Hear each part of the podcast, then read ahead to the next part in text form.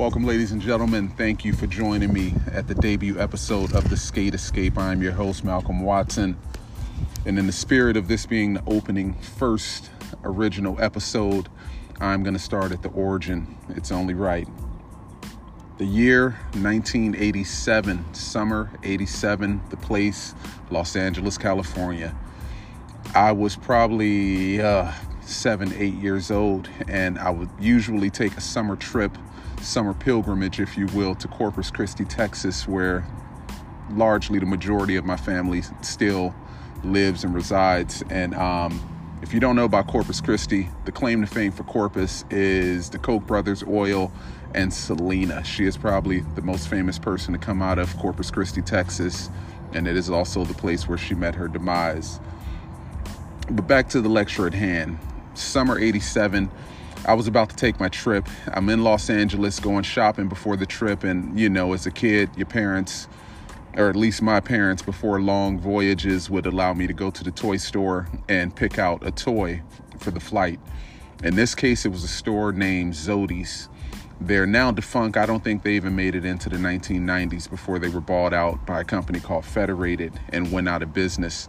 But I remember walking into the Zody's on Crenshaw and Imperial.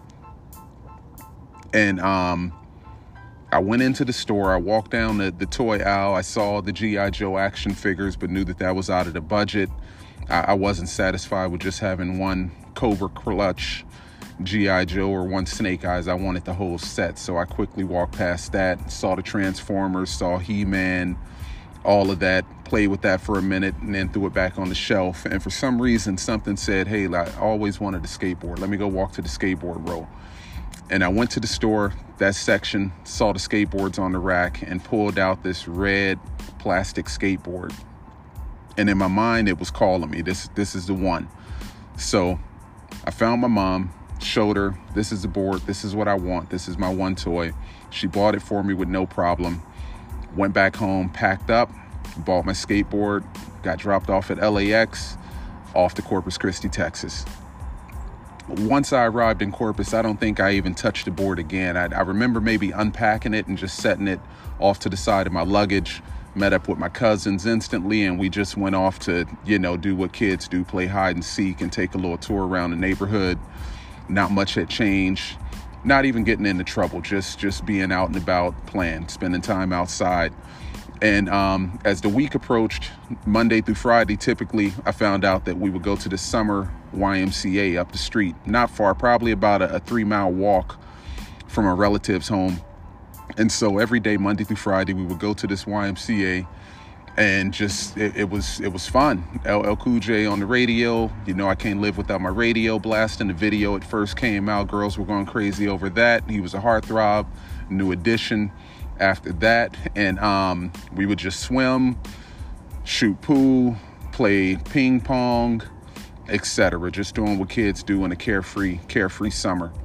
And uh, also after swimming, they would serve lunch, and then the day was over and so on this particular day in question, every day they would show a movie. You had the option of going swimming, playing any of the other games, or going into the movie room. And for some reason, this day after shooting a few minutes of pool, a couple games, I'm like, let me go see what movie they're playing. And I walk in the room, it's dark. It was probably 20, 20 people in there watching, sitting on the floor, all quiet.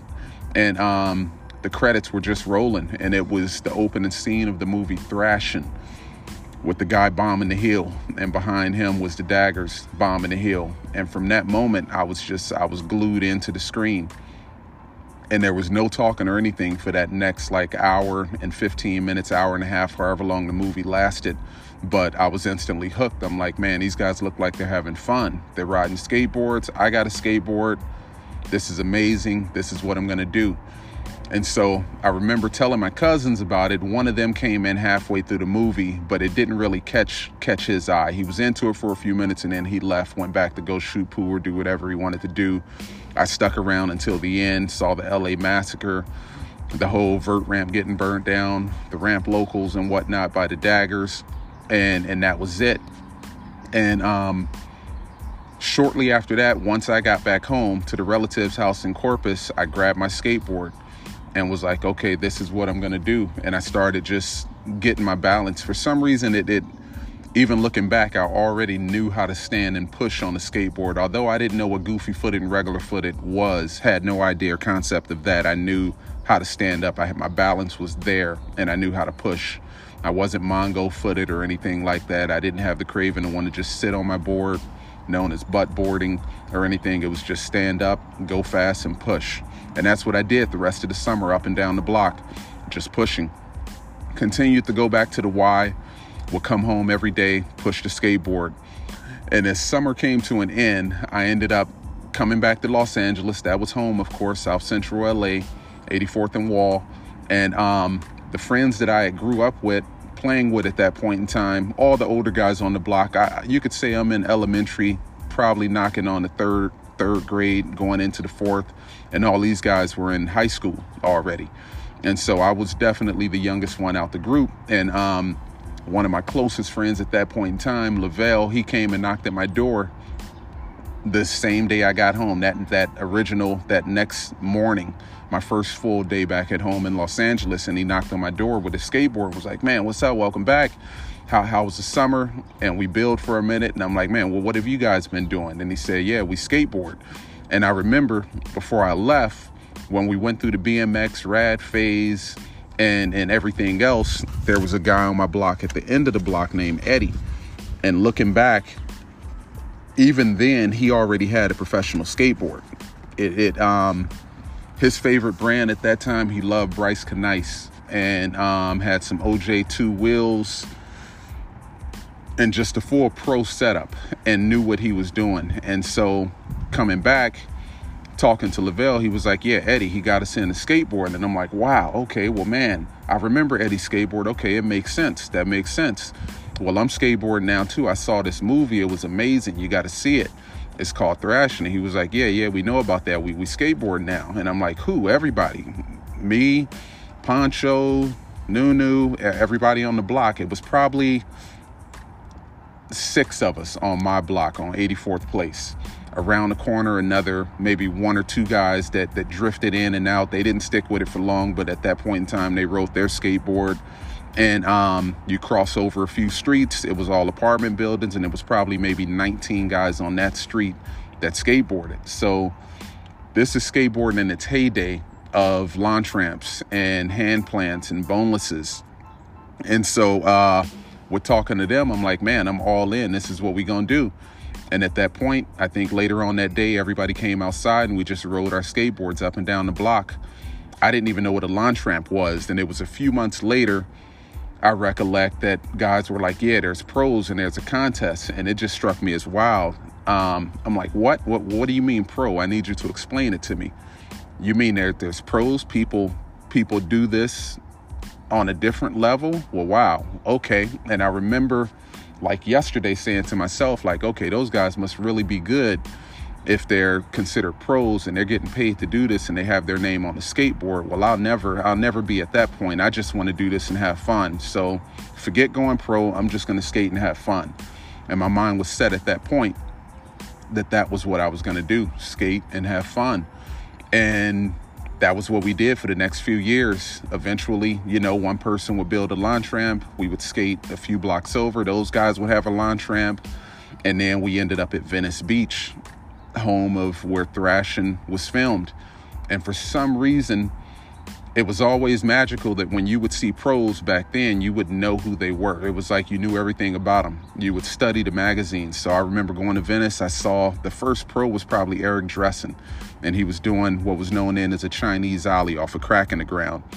And he would pop his board probably, I won't say it was knee high, but it was pretty close, just off of a little crack, effortlessly. The next guy was uh, Tim Jackson, Dogtown Pro and he had this crazy wall ride where he would just he would pop up on the wall prop himself up and do almost a, a wave motion. These guys were it was amazing because it was like they were surfing on a skateboard but had style. Everybody had style. And then lo and behold lo and behold the legend showed up. It was christian hosoi somebody rode the launch ramp and everybody it was just a, a sea of people just launching off the ramp. Jt john thomas showed up and i swear he was probably going about at least 12 feet high with his patented JT off the launch ramp. And at that point, when you saw guys that were next level like that, you had no option but to just sit down and take notes when you saw greatness enter the room. And, and that was Venice Beach. Any given Saturday or Sunday, you could count on no less than 50 skateboarders showing up all day, sun up to sundown. And we would just skate what was right there, skate the curbs, launch ramps. Um, if there was no launch ramp, just skating flat ground, back and forth, skating the pit in its heyday, just doing boneless tricks and, and rolling off of the stage in a now torn down pit. But it was amazing. And um, slowly but surely, you know, since I was the youngest one, everyone else was in high school as time went on. Everyone else, you know, started graduating and moving on with life, but I was still probably entering maybe the sixth grade. So I still had nothing but time to just focus and ride my skateboard. And that was it. That was what i dedicated my life to up until that point and just slowly but surely started learning tricks and progressing. I remember seeing an ollie for the first time in amazement. And guys back then they would take their hardware and turn it upside down on their front truck just to make them ollie higher. And we thought well okay that's how Natas did it so that's how we're to do it. And um, it would give you a little bit of an advantage an extra an extra maybe you know few inches on your on your pop. And then next thing you know you you're working on your hand plant skills i never never could master the hand plants. My balance on my hands was just completely off out of whack. But everything else i had it slappies backside primarily front side i did not understand. Um, board slides all day. And once we saw this is this is later on i'll get to that at the next episode. Matt Hensley and that evolution. But at this point in time, launch ramps and just skateboarding all day from one side of the city to the next. And the beauty of skateboarding in Los Angeles in the 80s was that the skateboard was your pass through all the insanity. Gangbanging was at an all time high, drive by shootings was at an all time high, and you could say this was definitely the crack era. So everybody had money, the hustlers and whatnot, and um, it was on. It was on. And so skateboarding allowed us that pass to go from neighborhood to neighborhood. And um, just, it was a free pass and definitely life saving and amazing. But that is it. I won't talk your ear off. I know everyone has things to do. Thank you for joining me once again for the debut episode of The Skate Escape. Next week, I will tap into the year 1990 to 1993. You guys keep the wheels rolling. Until next time, peace.